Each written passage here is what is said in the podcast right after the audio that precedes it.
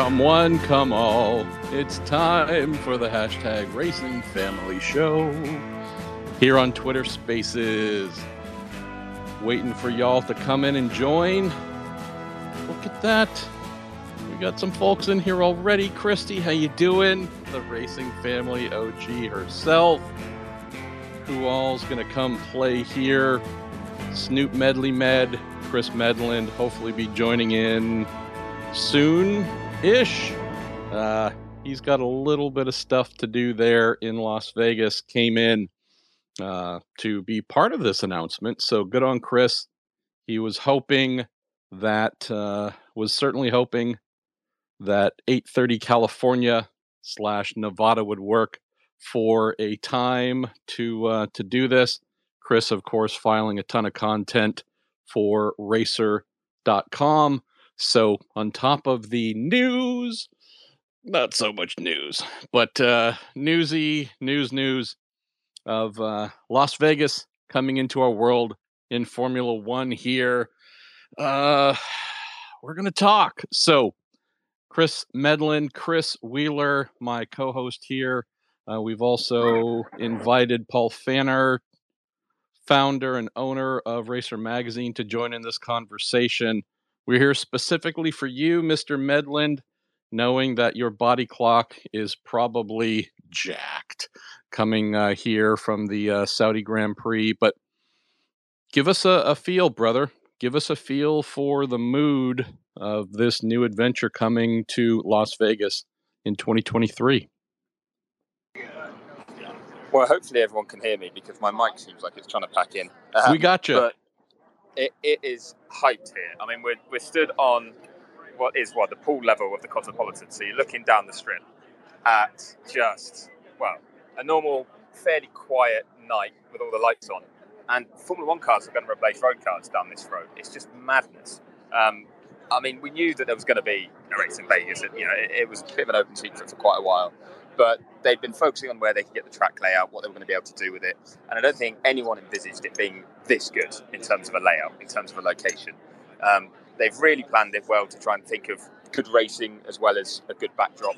Um, and it's just it's just the kind of a layout and, and venue that you would sort of dream get in the way and say, well, that's not realistic. So uh, it's incredible, and, and certainly for the US audience, the focus is all on America. It's prime time Saturday night race. Um, it's, it's not a case of you know screw the rest of the world, but it is very much like let's not let's not cut any corners in terms of how we make this work for the American market. Uh, and I think that's a really refreshing look actually at how to make the race work. So um, yeah, there's a lot of excitement here, and um, Stefano Domenicali's here, Greg Maffei's here from Liberty. That's how big a deal it is. They're going to help promote the race.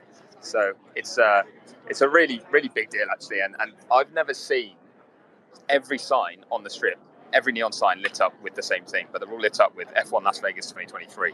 So um, it feels nice to be here and see F1 is such a big deal.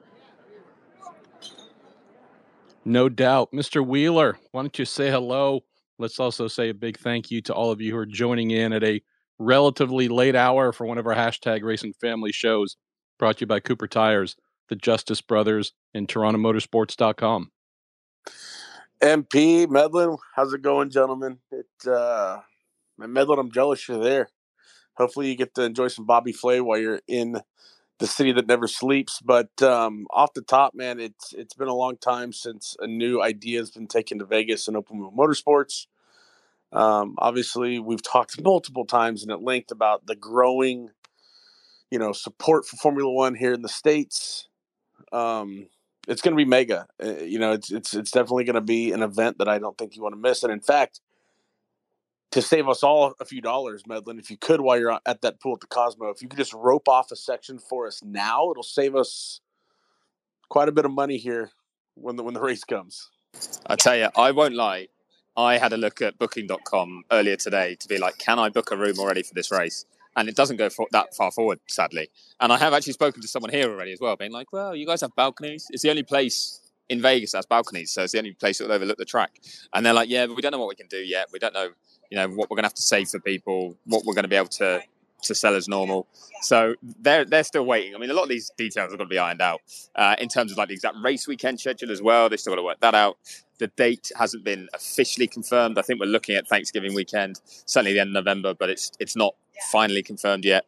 Um, but you're right. It's just it's just a great sign for F1 in the US that there is this much interest and this much hype, and the fact that it's a different type of race as well because you know three races in America is a big step. You know, we don't have any other country having three races on the calendar, and you know there was only one for quite a while here. There was a spell when we didn't have a race not that long ago.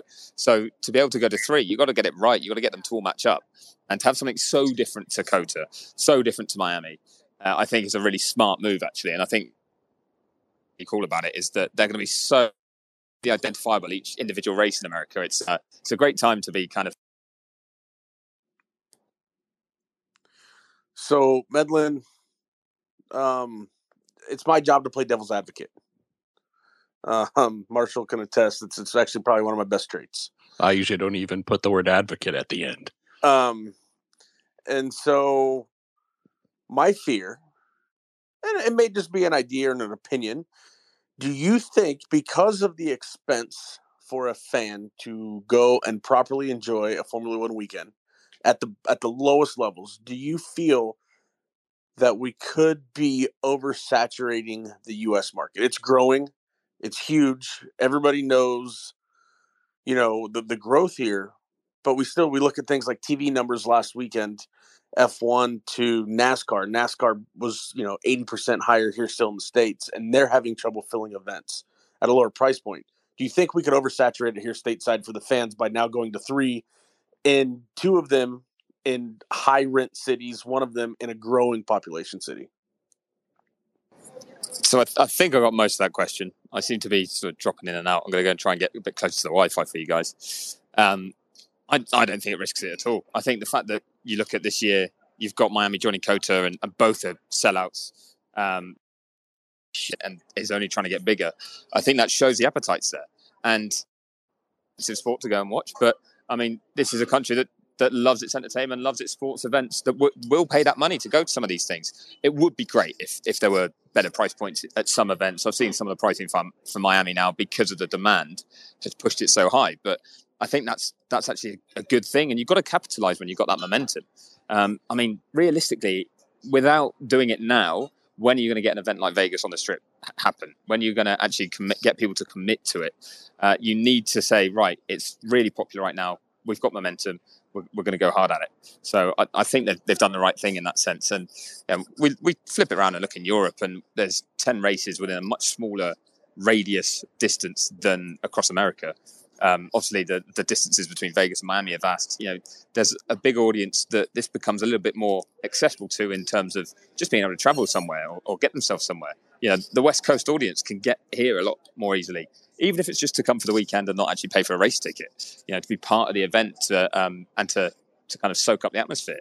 They might well do that because you know that's not something you realistically would fly across to Miami to do if you weren't going to go and watch the race. But you might you might drive for a few hours from LA, for example. So I, I think all it's doing, is something Stefano Domenicali said earlier as well, is it's adding value at the moment. They're, they're, they're seeing that there's a demand for more and they're going with it.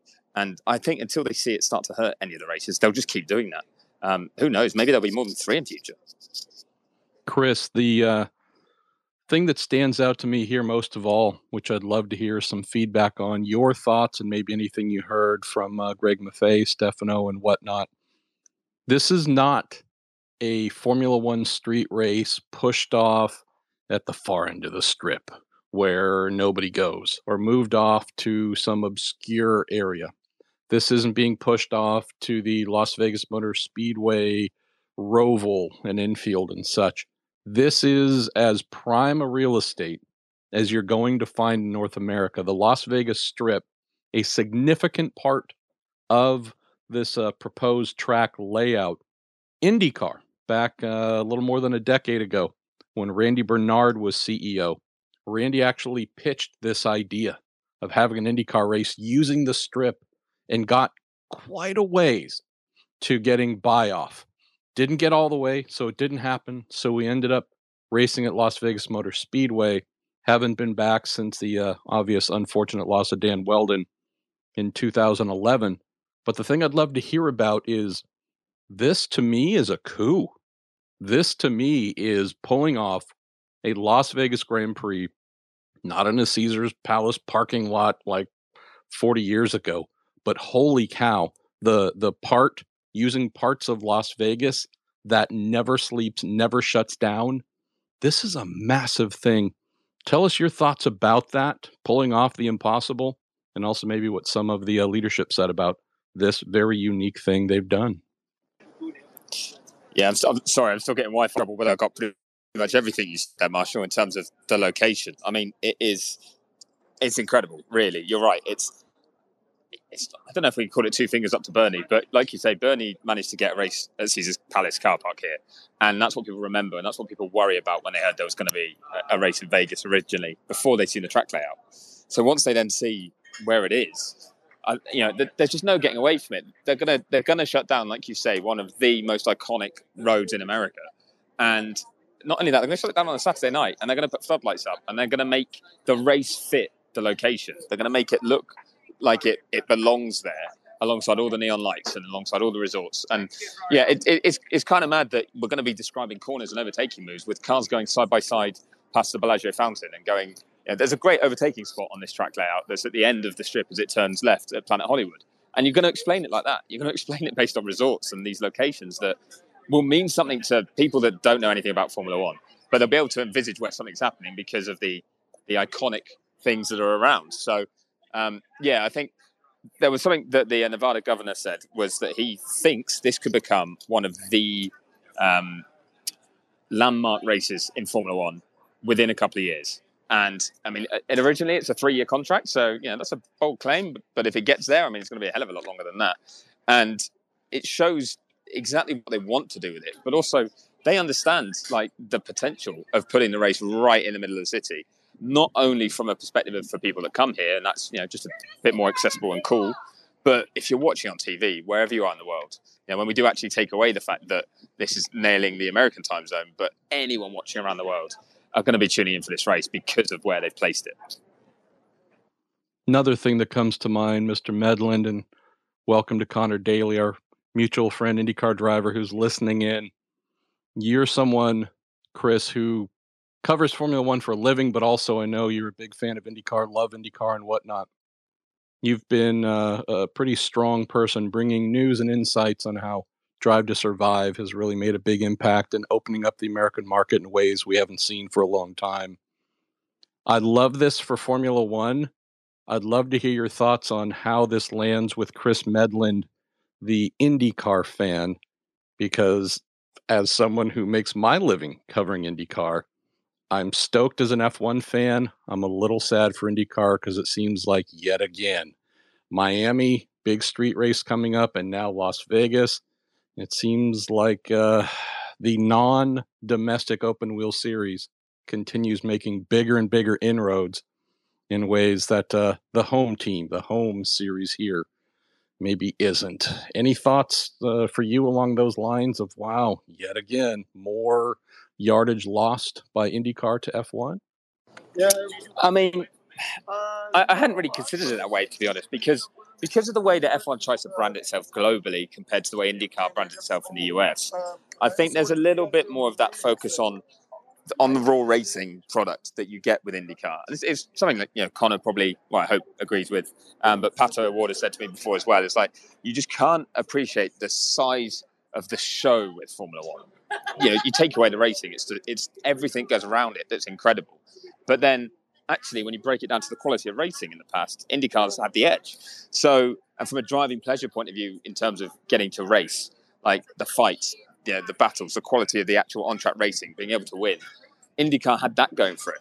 And I think that's kind of got to be something that IndyCar keeps focusing on and targeting. And you know, maybe that means it becomes a little bit harder to then maybe give that up for a location or something like that. Formula One, just the size of it globally, gives it the power, I guess, to maybe muscle in a little bit more in some of these places. Um, and yeah, I think you just have to look at the international viewing figures, and that's another thing that Vegas is obviously looking at. It doesn't really need to sell itself so hard to an American audience because you know every American knows what Las Vegas is, where it is, what it stands for, what they can do here. And while people do know that internationally, there's going to be some people who don't, or who still need to learn it as, as they grow up. You know, without it being on their TV, then then maybe they won't be quite so aware or won't aspire to come here. So that's that's one of the reasons that F1 is targeted by a lot of destinations is because of the the doors are open. Just you know, that's why Gene Haas has a Formula One team and not an IndyCar team. It's because he wanted the you know NASCAR gave him the American recognition and racing side of things, but he needed the global marketing that Formula One could give him, and and so who knows as well, if you can make a successful F1 race here, then maybe that actually opens up conversations to someone like IndyCar. If they say, you know what, why can't we do that? Why can't we do that a few weeks later? Or why can't we do that, you know, when we don't need to put up floodlights and do it in the daytime? Like, those conversations might actually be easier if everyone can make a success of this. You know, Medland, I think, you know, we've got Paul uh, Pfanner here in the audience listening. And um, Paul, I'm just going to ask for forgiveness uh, now, but I'm pretty sure Marshall and I are going to have to report on scene with Medland on behalf of Racer for this event. Like I, I think it's somewhere in the small print. I don't know. We'll we'll talk about that later. But um, Marshall, you know, you made a good point there, and kind of how it how it compares back and forth with our IndyCar stuff. Um, I'm I'm most excited to see kind of how I don't know how the IndyCar personalities respond to this over the coming hours, days on social media, and then of course when we actually get to it, you know, how many of them are going to be there? You know, is there an opportunity to have some interaction between the two sports on U.S. soil in a city like Las Vegas? Yeah, I don't think that's going to happen at all. I think with all the gains that Formula One's been making, I'm doing everything in my power to make sure that we are the most loved open wheel property here, even though uh, they're only going to be here three times, even though only is a bit of a strange thing to say. But yeah, uh, I don't think there's going to be any attempts at crossovers. Uh, I'm sure there'll be plenty of credential requests, but yeah, if I'm Formula One, I'm saying, hey, thanks, uh, IndyCar. You guys do what you do. Congratulations, etc. We're here to eat your lunch and dinner, and I mean that's what real competition is. So my note earlier to Chris was just more of a little bit of sorrow that we didn't. Uh, we, if I'm talking about IndyCar uh, didn't seem to uh, come away with anything major here to offer in terms of a, a new market uh, other than Nashville here recently. But Chris, I know that we don't have you, uh, Medland, I know that we don't have you here forever. So if y'all here in the audience have any questions for our man, Mr. Medland, raise your hand, send in a little request to speak, and we will try and get our man on the ground here to uh, answer whatever might come through. So, Mr. Medland, Tell us about coming out of the Saudi Grand Prix last weekend and straight into this. We had pretty much nothing but uh, a lot of questions about were you and others darn near captive um, in the principality there? Uh, y'all finally got out and got to go home after the race was held, but seems to me that for you and many others, this might be a bit of a, a welcome transition from uh, bombings, uh, missile attacks, I should say, late nights questions over whether the race would be held, learning that you all were certainly guests of uh, the government and would not be leaving until the race was held. And now maybe this feels a little bit like a return to normalcy for you. Uh, well, so yeah, it does. But the one thing I've got to sort of correct, and um, I don't blame you for picking on, up on it, but it was wrongly reported by the BBC, is that there was absolutely never any threat about anyone leaving um, that sport could have packed up and walked out of there, no trouble. It was that the uh, drivers were kind of spoken to at one point in their meeting about the fact that if they didn't race, then by the time they packed everything up, then there was going to be no uh, financial ability to reschedule the flights because the, the time wouldn't actually be that much of a gain. So everyone would have to wait around anyway. The drivers themselves could get out, but their teams, their, the team members, would all have to wait around with the freight to pack it up to send it to Melbourne because that's where it's going next. So security wise, there was no gain to not do the race because uh, you weren't getting out any sooner or, or saving anyone in that sense. Um, but that got misconstrued or misunderstood by the BBC and reported as they were threatened with if you you might not be able to leave if you try and if you don't race. And that Yeah, was I didn't- absolutely never the case. I wasn't Uh, actually referring to the BBC. I was referring to a conversation I had with a uh, friend who is a team member on a Formula One team, uh, and his insights on, Well- uh, at least from his perspective, it was very clear that uh, uh, a race must be delivered before they would be able to leave. So, but we're not here to argue that point so much. But tell me about this shift to what is nice and celebratory and has no dark cloud hanging over it. Does this push us far enough away from last weekend's race to kind of move forward with a little bit of uh, of clean clarity and such? Yeah, I was going to say, like, regardless what happened on, on the ground in Jeddah, and, and the fact that you know that that race was one that until the actual Grand Prix itself happened, which was a, a great race on the track, it was um, yeah a, a strange atmosphere and, and one you kind of were, were keen to get done and get out from. Um, to then yeah look forward to this was a completely different uh, vibe and atmosphere, and like it, was great to be excited about something moving forward with F1. You know, there, there had actually been focus for a few days, you know, because not everyone knew about this this event happening or this announcement coming uh, today. They, they knew that Vegas was on the cards, but just not that we were going to be this close. Uh, and the focus was on, you know, what F1 was going to do in the future with Saudi or other races it was going to go to, and and those difficulties. So then, when you get to kind of flip it around and go, look at something cool we're doing in the future. Look at somewhere fun we're going next. Look at somewhere where we can see growth and success for the sport. Um, has been a really refreshing thing, and yeah, it's it's sometimes easy to get a bit carried away and kind of be like, well, it's going to be the best thing ever, and and you know, it doesn't always live up to it. Um, and I've already seen some people who generally aren't from the states going, why do we need three races uh, in one country? That's ridiculous, that sort of thing. But because the, the audience is here, the growth potential is here, and because they've put together a, an event that is just going to be spectacular. Like, you can't take any more boxes with what they've done here. So that's a really cool place to be. Um, and, and really nice to kind of, yeah, completely flip a switch from from the uh, the difficulties of last weekend to go with something that kind of makes you excited and, and want to be part of F1. Medland, um, I know it's probably way too soon to know this. I personally like would like to be able to see the F two guys um, compete in person. Is do you think there's any possibility that we're going to be able to see that now moving forward with three events in the states? Be able to see those teams travel over to this side of the world for one of those. Yeah, I think so. Uh, I don't think it's uh, confirmed yet for any of the races, but I, I can see it. It's, it's, I don't think it's on this year's calendar, but moving forward, I think with three events, we had Formula Three scheduled at one stage to finish the season. I think it was at 2019 um, in the US, and then, or maybe it was even the 2020 calendar before COVID ruined everything.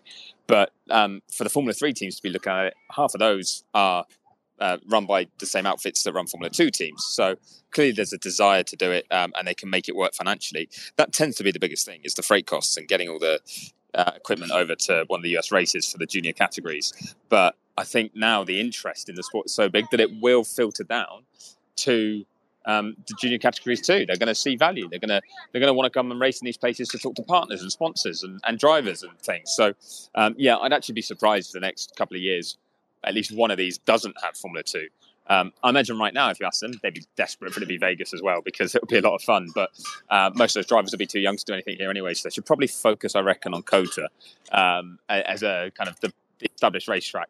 But yeah, I, I think that that will happen in the future. Awesome. Well, we've got time, not not a lot, but we've got just a little bit of time here before we try and roll this one up. This late night hashtag red eye edition of the hashtag Racing Family Show. Go to question number one. Christopher Jones, welcome to the show, and uh, unmute yourself there. Yeah, thanks. Um, maybe this is. I've got a question about the track, and this is maybe a little too detailed, but uh, you know, the the center of that track has it's going to have thousands and thousands of tens of thousands of people in there. It's a very populated area how are they going to get emergency vehicles and things like that into the middle of the track? I know there's pedestrian bridges over a num over parts of the Las Vegas uh, Boulevard and a number of other streets, but how, how do they how do they how are they going to keep uh, you know uh, have access to the interior there uh, for you know emergency services and things like that? And, and did they address that uh, yet? So they haven't addressed that yet, but I mean, even just standing here looking at it, because the boulevard is so wide, it, it, the track is only going to be on one side of it. So um, I drove it today, the, as much of the layout as you can. There's still some sections that are to be built, like the, the first corner and where the start finish straight will be in the pit and paddock complex is on. It's going to be on what is currently just some like derelict land, um, about two blocks off the strip. And then there's the MSG sphere that they're still building, and the track's going to go round that. And it's going to be a bespoke part of road that goes round it um, before rejoining uh, and then coming back down to the strip. But they'll use one side. I don't know which side of the road they'll use, but they'll use one side for the racetrack, and then the other side will give them road access still for emergency vehicles. So um, they will have placements and strategic placements for that. But for most street circuits, anyway, what they tend to do is they do them on the outside of the corners. You know, this is all part of the track design. Is that you kind of have a runoff area, and you, the way the barriers are structured um, you know, because the likelihood is if you can have a big shunt, it's going to be a braking zone or when you're racing wheel to wheel.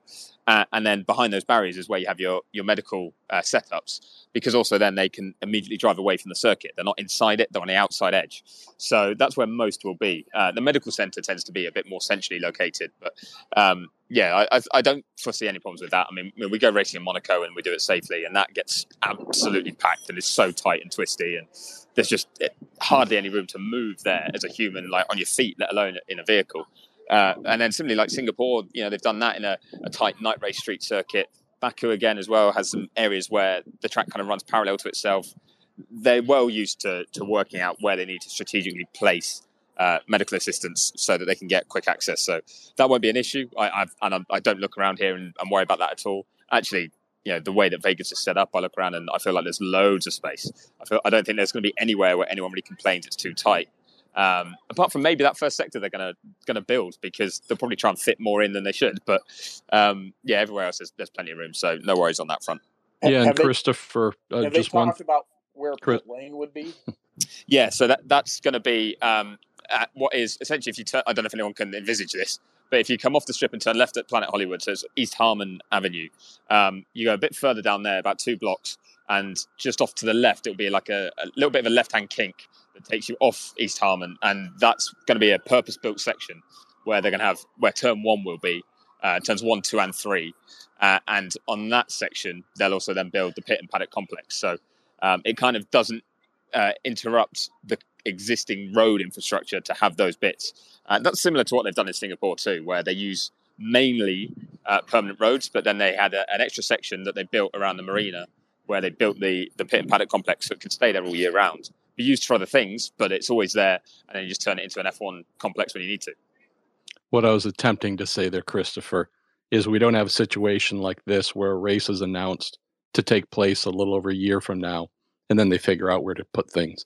They've already done multiple design studies, keeping in mind that this layout, all the places where the track will go, there's a need to go and speak with all of those properties, all the businesses, every city based organization, whether it's water, whether it's this, whether it's that, the amount of conversations and pre planning that needs to be done before something like this would even get the green light to be spoken about is immense. So things like how do they get emergency vehicles onto the track? Uh, they would be well past that point of figuring out such things before they would even get to announcing this. Why don't we welcome in Motorsports by Talk? Uh, why don't you go ahead and unmute yourself? The floor is yours. We have Chris Medland, racer.com, Formula One reporter at your pleasure. Hey, hello. Thank you everyone for doing this so late at night. Uh, my question is a little bit like into, into the future, so it might be a little early for this. Uh, but obviously, the contract is till 2025. Uh, but given uh, and you know the race is late in the calendar, so it'll be towards you know the end of the season. But given uh, the crescendo that F1 is uh, on right now in the U.S., do you see in seven years from now, when the Abu Dhabi contract is about to expire, that Las Vegas, if it's still on the calendar, might be competing for that final final race spot? Oh, that's a tricky one. Um, I'm I'm not too sure to be honest because there's a lot of money paid by Abu Dhabi to have that spot. And one thing that is different here is that Liberty Media and F1 are going to help promote this race themselves. So it's not like they're getting a massive fee from someone to do that. They're, they're actually putting their own money in because they think they can make this event a success. but they can make a huge, huge sum of money from another venue just by going right. We're uh, we're going to go, um, you know, sell you the final race of the season. So, if anything, I think the business model here, if it works, will mean that won't happen here.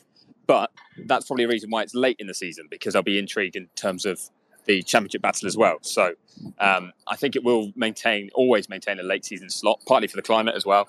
But um, it won't be one that I can see being the final race. I think they'll still still sell that to the highest bidder.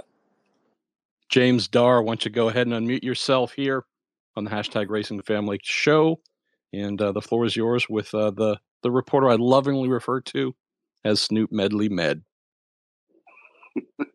uh, so we now have a U.S. Grand Prix East, West, and South. What's the best candidate for U.S. Grand Prix North, and why is it the Chicago Street Circuit from the movie Driven? Oh, because I love Chicago and Driven's an amazing movie. So yes, let's make it happen. where's where's where's Greg Mafagon and Stefano? They were here just now. I'll go and find them. I'll, I will not let them leave Vegas until I've told them we got to do that. Can we get can we get Jimmy Bly out of retirement? That's the big question we got here. James, I mean, we can do anything. Come on, uh, we're racing on the strip. We can definitely do anything. I love it. I love it. Let's see. Where do we go next, Mr. Wheeler? Why don't we invite Tim Berryman to speak? Tim, uh, connecting here, go ahead and unmute yourself. We're uh, down to the last couple of questions from man, Mr. Medland. Any uh, the rest of you here for this late night jam? If you want to get in a final question, raise your hand. We'll do our best. Send in a request. Hello. Hi. Hi, this is Tim Berryman. Uh, yeah, I just wondered, with all the billions of dollars in Formula One, how is IndyCar so much more advanced in their car crash response? I mean, Romain Grosjean luckily survived his accident and, and there was only like one guy there with a fire extinguisher. That would never have had So I got a question like this actually for the racer mailbag that uh, I think went live today or go live tomorrow. Um, and so based on what was happening in Jeddah, I agree there was a bit too much of a wait for uh, help to get some drivers when they had crashes. That wasn't smoothly done. They'd handed over the marshalling to locals having been helped by Bahrainis for the first race, and I think it was a bit too soon, and everything was a bit too slow. But I totally disagree where we say it was luck that Grosjean walked away, or it was a luck that Schumacher walked away. The the safety procedures and demands of an F1 car. One of the reasons they're so heavy and it's so hard for them to pass crash tests is because they demand so much safety from them that a driver can get out and walk away from some of the most outrageous accidents. And you know, it was it was Grosjean's the fact that his fire suit and his gloves and his helmet had to be able to withstand something like that. That he was trapped in a fire and he was able to climb out of it. It was the fact that the halo was there to, to protect his head when he went through a when he went through a barrier. Like in, in some cases as well, it's designed for stuff to rip off to dissipate energy. So the cars themselves that they've uh, designed are amazingly, amazingly safe, and that is one of the things I think is underappreciated.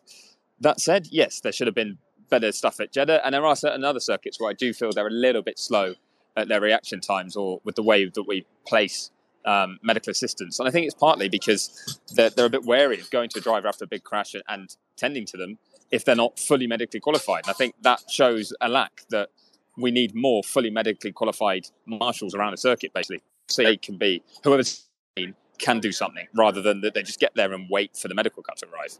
Uh, so yeah, there, there, was a bit of a. I was a bit disappointed at the, the speed of reaction uh, at Jeddah, and I'd like to think that Formula One's going to learn from that and try and improve things. Um, but yeah, I, I, will also then defend the safety of the cars themselves, which I just think is incredible. Mr. Medland, it sounds like you're having to help uh, collect all the dishes and utensils behind you and wash those up. So I think this is the point where we need to say a massive thank you to you for taking time out of uh, what is a work night and you're not done working. So let's say everyone a big thank you, send some hearts and some waves and whatnot to Chris for uh, working us into his busy schedule. We can stay on here for just a little while longer. If any of you have questions you think that Mr. Wheeler and I might flag in his absence. Otherwise, Snoop Medley Med, thank you as always, brother. Thank you all. I've got to do some recording now for Racer, and then I've got to go on the radio, and then I've got to do some writing at least I'm not somewhere distracting. It's all right. But anyway, yeah, thanks, guys. Thanks very much for having me. Yeah, thanks, Medland. Appreciate it. Safe travels, man. All right, Marshall. What uh, what are your thoughts here? I just want to get your kind of your absorbing take so far of what we've kind of gone through here so far. I think that I've got our cat Rocky, who is staring at me because he wants a snack, and this is when he starts turning into a little dick and meowing and acting a fool and clawing up the back of uh, my chair. So that's the first thing I think because he's currently staring at me and wanting to bite the phone. But after that, I love this. Again, I know how I make my living covering North American motor racing, open wheel, and sports cars. I am a little protection minded in terms of wanting to see my home products succeed first and foremost. But man, this is just one of those things where I look at Formula One and say, you know what? You're kicking our ass. And you are thinking big and being inventive. And you're using this wave of momentum you've generated here in the US to advance yourself even farther. And as I said towards the open, I sure wish we were having this conversation about some of our domestic series, thinking this big, pulling off such big things. But in the absence of that, Chris, I just have to say massive props to Liberty Media, Formula One, et cetera, et cetera. Yet again, they're making big headlines for doing big things. How can you not respect their game?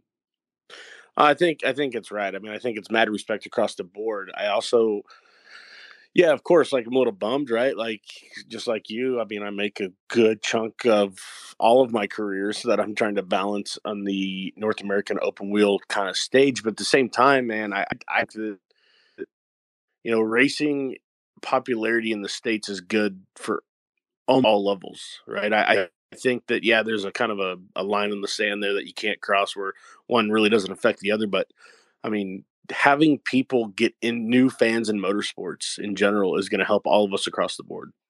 Um, because they've all now have a common topic to speak to with somebody at work at a reunion at, at you know at a, a neighborhood grill um, in the block party type thing whatever it may be.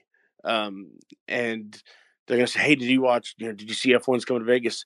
Yeah actually we're big indycar fans etc so it, you never know how it costs up in the fans and, and and help bring more fans to IndyCar or NASCAR. Or heck, if, if you're a NASCAR fan and a Kyle Larson fan, it might bring somebody into the dirt world. So I think it's just going to be good for North American motorsports regardless.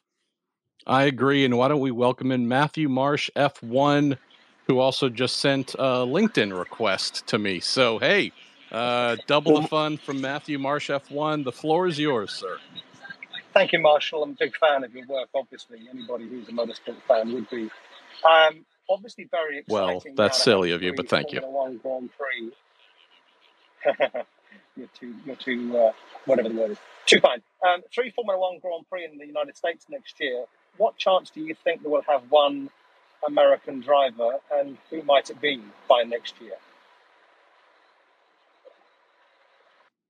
I think it's obvious to say Colton Herta just because we know he's the only American open wheel racer with plans to be testing a Formula One car here at some point in 2022. I would love to say Pato O'Ward, as he told us here in Racer in a bit of a breaking piece a couple weeks ago about him looking to the future and not being entirely sure if McLaren is included in that future. Uh, there were no plans mentioned that he knew of uh, of continuing Formula One testing with McLaren. So again, I'd love to mention Pato right alongside Colton as and I realize Pato is Mexican, but I'm just thinking here in general, North America, Latin America, Canada, and whatnot. I'd love to say Colton and Pato, but right now I think it's truly Colton and Colton alone. Would Formula One take a greater interest in making sure that happened now that we will have three races? That to me, Matthew, might be the biggest question to follow in terms of uh, not just in the weeks and months ahead in terms of news, but for reporters out there. I think that would be a really interesting thing to ask if it hasn't already been done with uh, Stefano Domenicali, uh, Mr. Maffei, obviously from Liberty, can tell you from what I've heard yeah, there's been an interest in getting an American into form an American into Formula One. Colton maybe being the tip of that spear, but not so much as to really go out of anyone's way to facilitate that. So I do wonder now, three races coming up, maybe Formula One has a newfound reason to ensure that Colton has all the super license points that he needs. And uh, I'm not aware of a 2023 race seat sitting out there waiting for him to take up. But uh, if they want to have someone who I think is, in terms of talent, closer than anyone else in, for, in IndyCar to being ready to go and perform, there's something here. I just then also with that protectionist mindset, Matt, don't want to uh, don't want to give up Colton. That kid should be a 10-time IndyCar champion, five-time Indy 500 winner, and an all-time great. But yeah, the reasons for F1 to try and pull him in, I'd have to think they're stronger than ever before. You know, Marshall, you, you, I agree. I think Colton is going to be the leading candidate, but I don't see it in 23. And I think when we go to having multiple rounds in the U.S. to, to make to three rounds, I guess um, I think our only shot at seeing an American on track on those weekends will be is it's going to be a Logan Sargent in a in an FP one role um, with Williams and his development deal, and that's just he's he's our furthest one we've got there, and I see him as being the the leading candidate to be able to be on track. Yeah, I would also say farthest away in terms of development, and that's not meant to be mean or critical of Logan. Just the kid is nowhere as near as far along as someone like Colton, who in just a couple of years at IndyCar, you know, barely, just barely uh, legal to drink here uh, and and to rent a rental car. The kid already has what six IndyCar wins so far, uh, and has become a, a championship contender. Logan, on the other hand, still working his way up the uh, the ladder system, but in a good position at Williams. Uh, why don't we welcome in a friend of mine, Declan Brennan, one of the funniest people that I know. I don't know why you're still up at this hour, you crazy bastard. But Dex, why don't you unmute yourself, uh, join in, and give us your thoughts on learning that three Formula One races in America. Uh, how does that resonate with uh, this beautiful son of Ireland? This is the part where you unmute yourself, Dex, and talk. It's incredibly logical. There you the, go. It, it is. It's. It's. And it's. It's got kind of. We're not far off having. I'm old enough to see this as having some level of historical precedent. Uh, interestingly, I don't necessarily feel there's a correlation between a American star and continued growth of Formula One in the United States. I actually think they can achieve that without. They're not. Uh, tied together, I don't believe.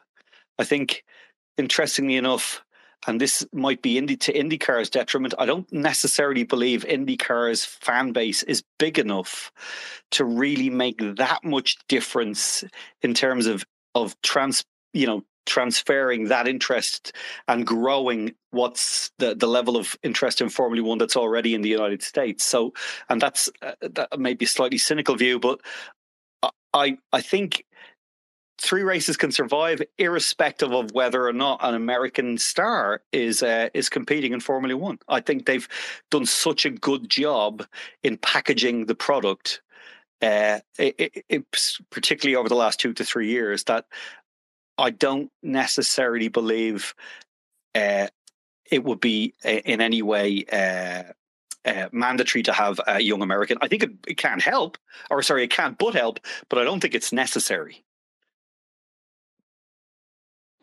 Agree with you, brother. Agree with you there for sure. Uh, let's see, who else should we welcome in? Dan Ristine, why don't you? Uh, you were just here a couple days ago on the show. Uh, why don't you join us here from lovely Indiana and share your thoughts about learning? Good old USA is going to be hosting a heck of a bunch of Formula One races next year. Oh, thanks, thanks, MP, um, and uh, good to see you, Mr. Wheeler, and, and everybody else. Um, I was just thinking today as I was driving uh, home and passing by Andretti Autosport on on Zionsville Road, um, how big it could be uh, for an American F1 team uh, to really kind of be an American F1 team. I I know that they kind of their their aspirations seem to be to have uh, a base of operations here, and then of course one you know maybe in Europe to just just from a simple logistical standpoint. Um, and Colton is obviously the you're right. Colton's the guy. Like I don't see it going any other way.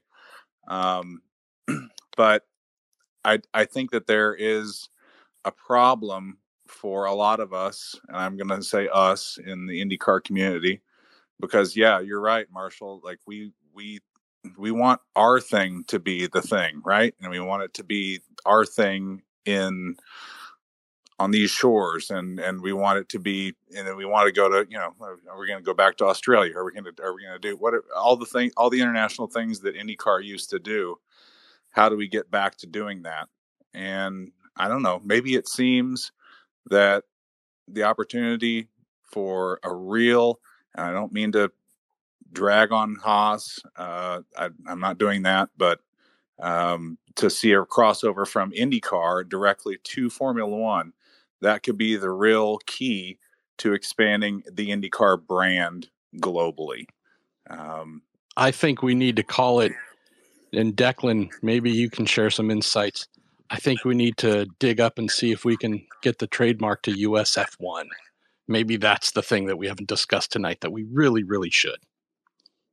Yeah. Please don't, please don't maybe uh, go through all of that again. Well, we, we suffered a lot here in Indianapolis over uh, over Formula One in the last twenty years. It was it wasn't it was it wasn't great. Uh, yeah. but can I ask a genuine question? Is that uh, is there is there a real belief that they're the same audience? And the reason I ask that is that because there's always been a divide between those who enjoy IndyCar and, and those who enjoy Formula One. There's obvious crossover. The Venn diagram is not a dot. It is a, you know, there, there is overlap. But uh, recently F1 has certainly positioned itself very differently. And and it, it, doesn't there doesn't seem to be anything about the current messaging from F1 in the United States that lends uh, any acknowledgement to to current open wheel or the open wheel environment in the United States, or it's it seems to be ploughing a furrow completely independent of that, and that's kind of the point I was making earlier, and and it doesn't seem like it's giving any latitude to IndyCar to help. And I, I don't know enough about for, uh, for what's happening inside Indianapolis and inside Indiana, but it feels like it's a very separate thing right now. Even though there are things like McLaren, there's there's overlap, but it does feel very very separate. I'd love to get Paul Pfanner's thoughts on this. Paul, why don't you uh, unmute yourself because you're a man who knows all the metrics about who's consuming what uh, on Racer.com. I can just give you a quick little anecdote, Dex, uh, before handing off to Paul, and that is having been a Formula One fan since the late 70s always trying to keep tabs on what's happening wherever I might be, whether it's back in the day when I was working as a crew member or in the media now. Always trying to keep tabs of the F1 race, what's going on where, and often in IndyCar media centers or wherever it might be, it might just be might have just been me or one or two others, but for the most part, if it wasn't IndyCar or NASCAR, no one gave a crap or was trying to ask the folks there to put it on the TV it was really fascinating to see at the Texas Motor Speedway IndyCar event just a week and a half ago. Half of the media in there were watching it on their phones, on their tablets, on whatever, cheering, rooting. And I mean some folks who I know for sure who I've been in those same uh, media centers with for many years never gave a fart about F1. And I have to say, the Drive to Survive phenomenon certainly applies to even some of the uh, hardened scribes who never knew, never cared, but now are yelling and shouting with this pass and that pass and damn you, Latifi. And I'm going, wow, this has come on quick. Uh, and it wasn't by coincidence. It has to be uh, the drive to survive effect. But what do you see, Paul? What do you see from a audience? Is there a traveling tribe between IndyCar and F1 fandom? Do you think? Well, absolutely, Marshall, and and uh, this has been really interesting and exciting to listen to tonight. By the way, I uh, before I answer the question, I do want to point out that uh, the very first press trip uh, I went on representing our company in 1980 was uh, to the press announcement for the uh, Caesar's Palace Grand Prix, and I rode in a pace. I rode in a pace car with Tom Jones, and uh, I can still smell his cologne on my clothes. But the uh, the uh, uh, the other important thing for the uh, listeners to know is that our company designed the logo for USF1 and also for the GP America track in Weehawken. So we uh, thank God they didn't hire us here, or it'd be a failure. But um, the metrics tell tell a story over the last two years. Racer.com has grown by 132% in users.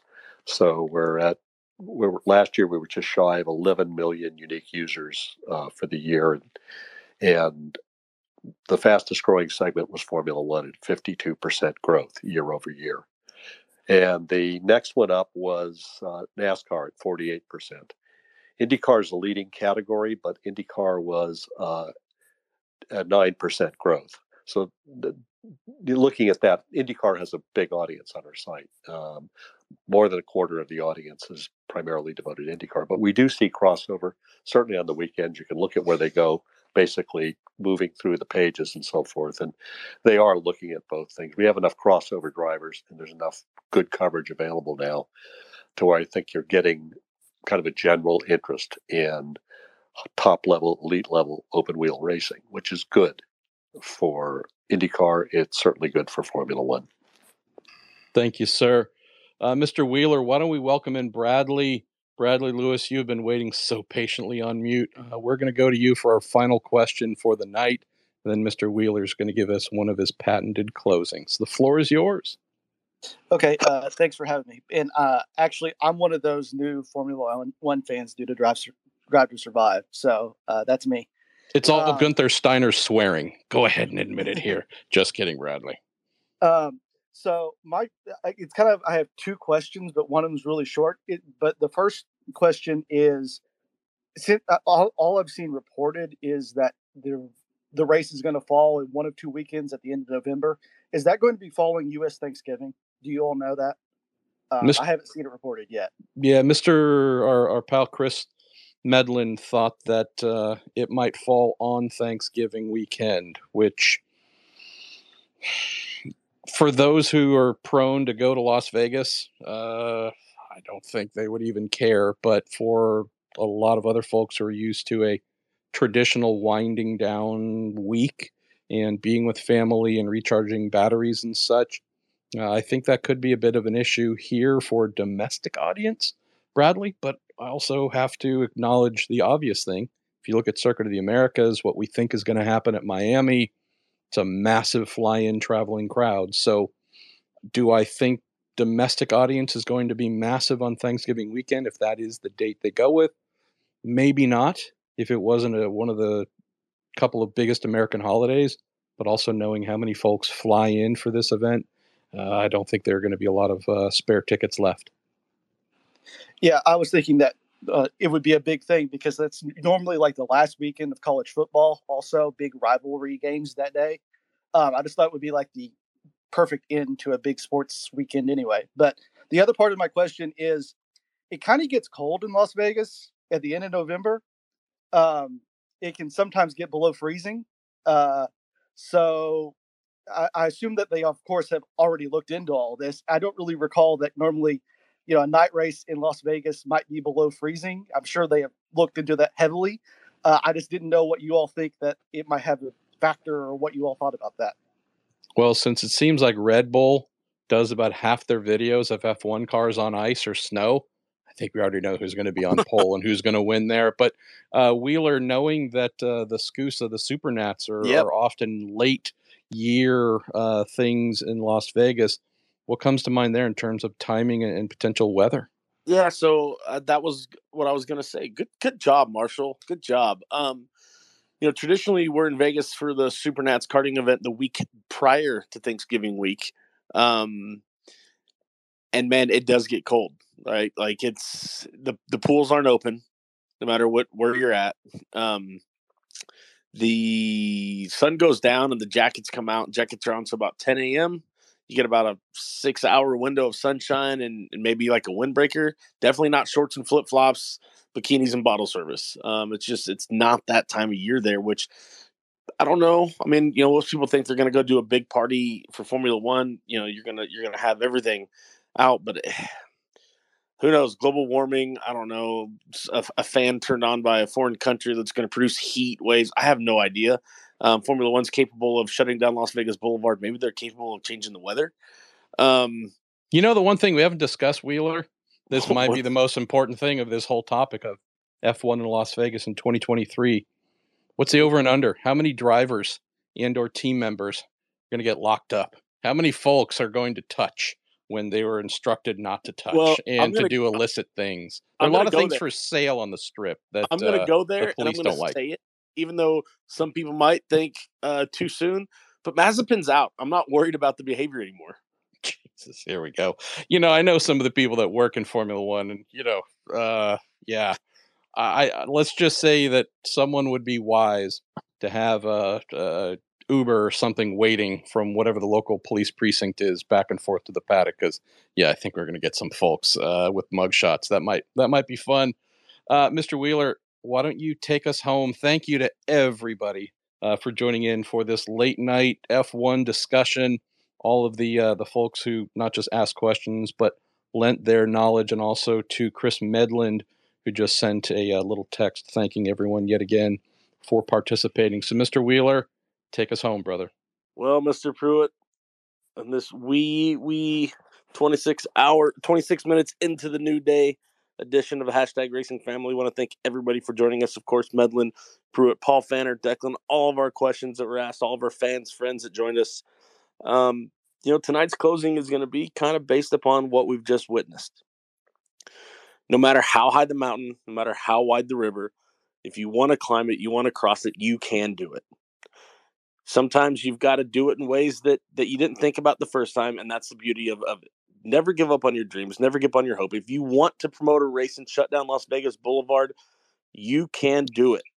It doesn't matter what the stakes are doesn't matter what the goal is. As a human being you have enough brain and enough resources around you that if you work smart work hard anything's possible. That's my closing thoughts for the night. Of course thank you to our partners at cooper tire at Toronto Motorsports, and of course, Justice Brothers. It's been an absolute pleasure to have this red eye edition of the hashtag Racing Family Show.